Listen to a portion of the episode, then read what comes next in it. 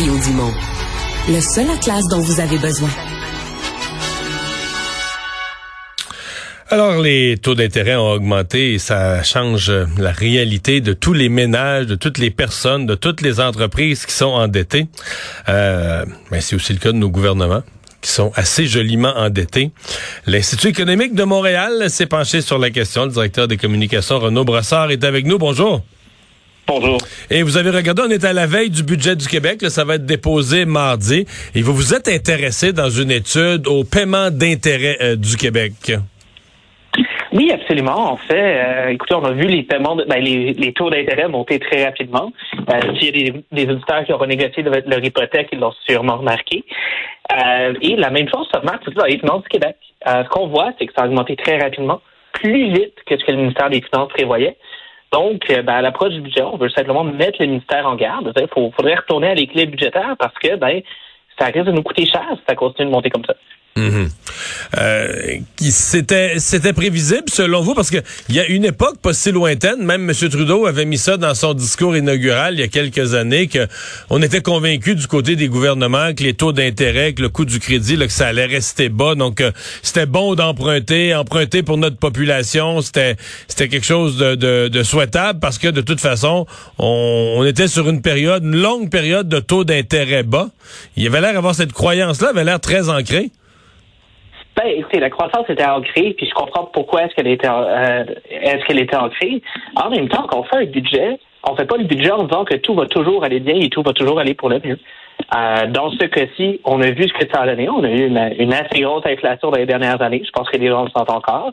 La réponse de la Banque du Canada était un peu prévisible, c'est de monter des taux d'intérêt. Ça a l'air d'avoir un effet, commencer à doter l'inflation. Mais euh, bon, le fait que les taux d'intérêt ont quand même beaucoup monté. Je me rappelle, on était à 0,25% au mois de janvier 2022. Aujourd'hui, on est à 4,5% pour le taux directeur, donc c'est quand même une grosse augmentation. Euh, et ça se reflète dans les emprunts du gouvernement. En fait, le calcul qu'on a fait, c'est qu'on a dit, ben écoutez, si ça, augmente de 0,76% donc de la même façon que euh, que le taux directeur a augmenté depuis euh, depuis le dépôt de la mise à jour par Québec en décembre, ben on parle quand même d'un coût en 2000 d'ici 2027 de 1,7 1,6 excusez-moi milliards de plus par année. Euh, ce qui est de l'argent qu'on ne pourra pas dépenser en santé, qu'on ne pourra pas dépenser en éducation, qu'on ne pourra pas remettre dans les poches des contribuables avec des, euh, avec des baisses d'impôts, qui va uniquement servir à repayer nos excès du passé. Donc, avec ça, on va dire, ben, écoutez, c'est peut-être le temps de mettre la pédale de frein, d'être un petit peu plus prudent, de retourner à l'équilibre budgétaire et d'éviter qu'on ait ces montants-là additionnels à payer dans quelques années. Ouais. Je voyais dans une, euh, une étude de vos collègues qui font un le même genre de travail que vous, de l'Institut Fraser quand même. Euh, il faisait la comparaison de l'endettement des provinces.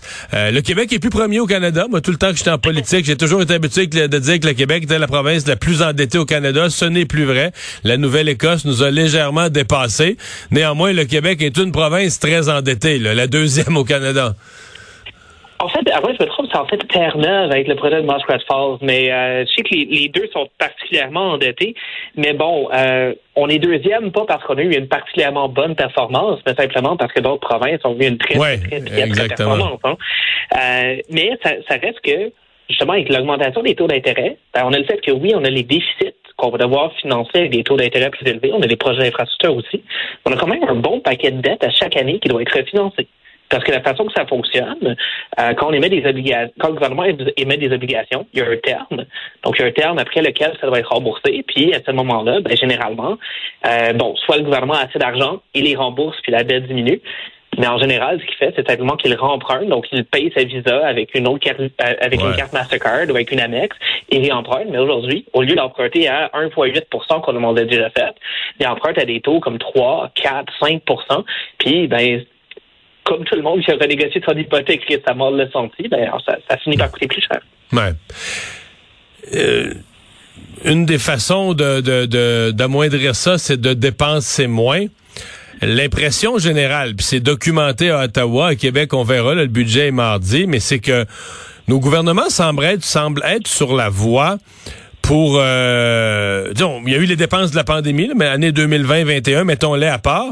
Mais on dit les budgets, là, là la pandémie c'est fini, les budgets 2023-24, on va, semble-t-il, rester quand même, nos gouvernements vont rester à un niveau de dépenses très supérieur à 2019. Vous comprenez ce que je veux dire? C'est que euh, la, la pandémie, il y avait un paquet de dépenses temporaires qui ont disparu, oui, mais on a quand même incrusté une série, des augmentations de salaire, de nouvelles dépenses qui font que le niveau le niveau de dépenses après pandémie va être nettement supérieur au niveau de, dépenses avant pandémie. La pandémie va avoir été une occasion pour les gouvernements à Québec comme à Ottawa de dépenser plus. En tout cas, c'est vraiment l'impression qu'on a avec les chiffres actuels.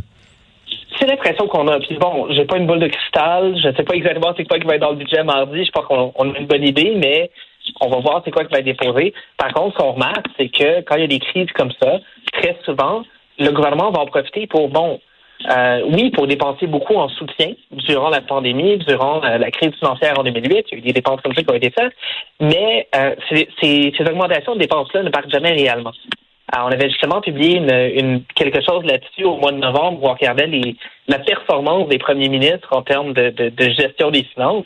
Et ce qu'on regarde, c'est que le Québec n'est jamais vraiment revenu, après la crise de 2008, à son niveau de dépenses d'avant la crise, euh, en tenant compte de l'inflation, de la croissance de la population, de la croissance économique. On n'est jamais vraiment revenu à ce, à ce niveau-là. On espère qu'on va prendre une, une trajectoire différente cette fois-ci. Euh, que le gouvernement Legault va pas euh, simplement faire croître la taille de l'État pour faire croître la taille de l'État. par contre, c'est vraiment mardi qu'on aura ces réponses-là, puis ben, dans les prochains budgets aussi.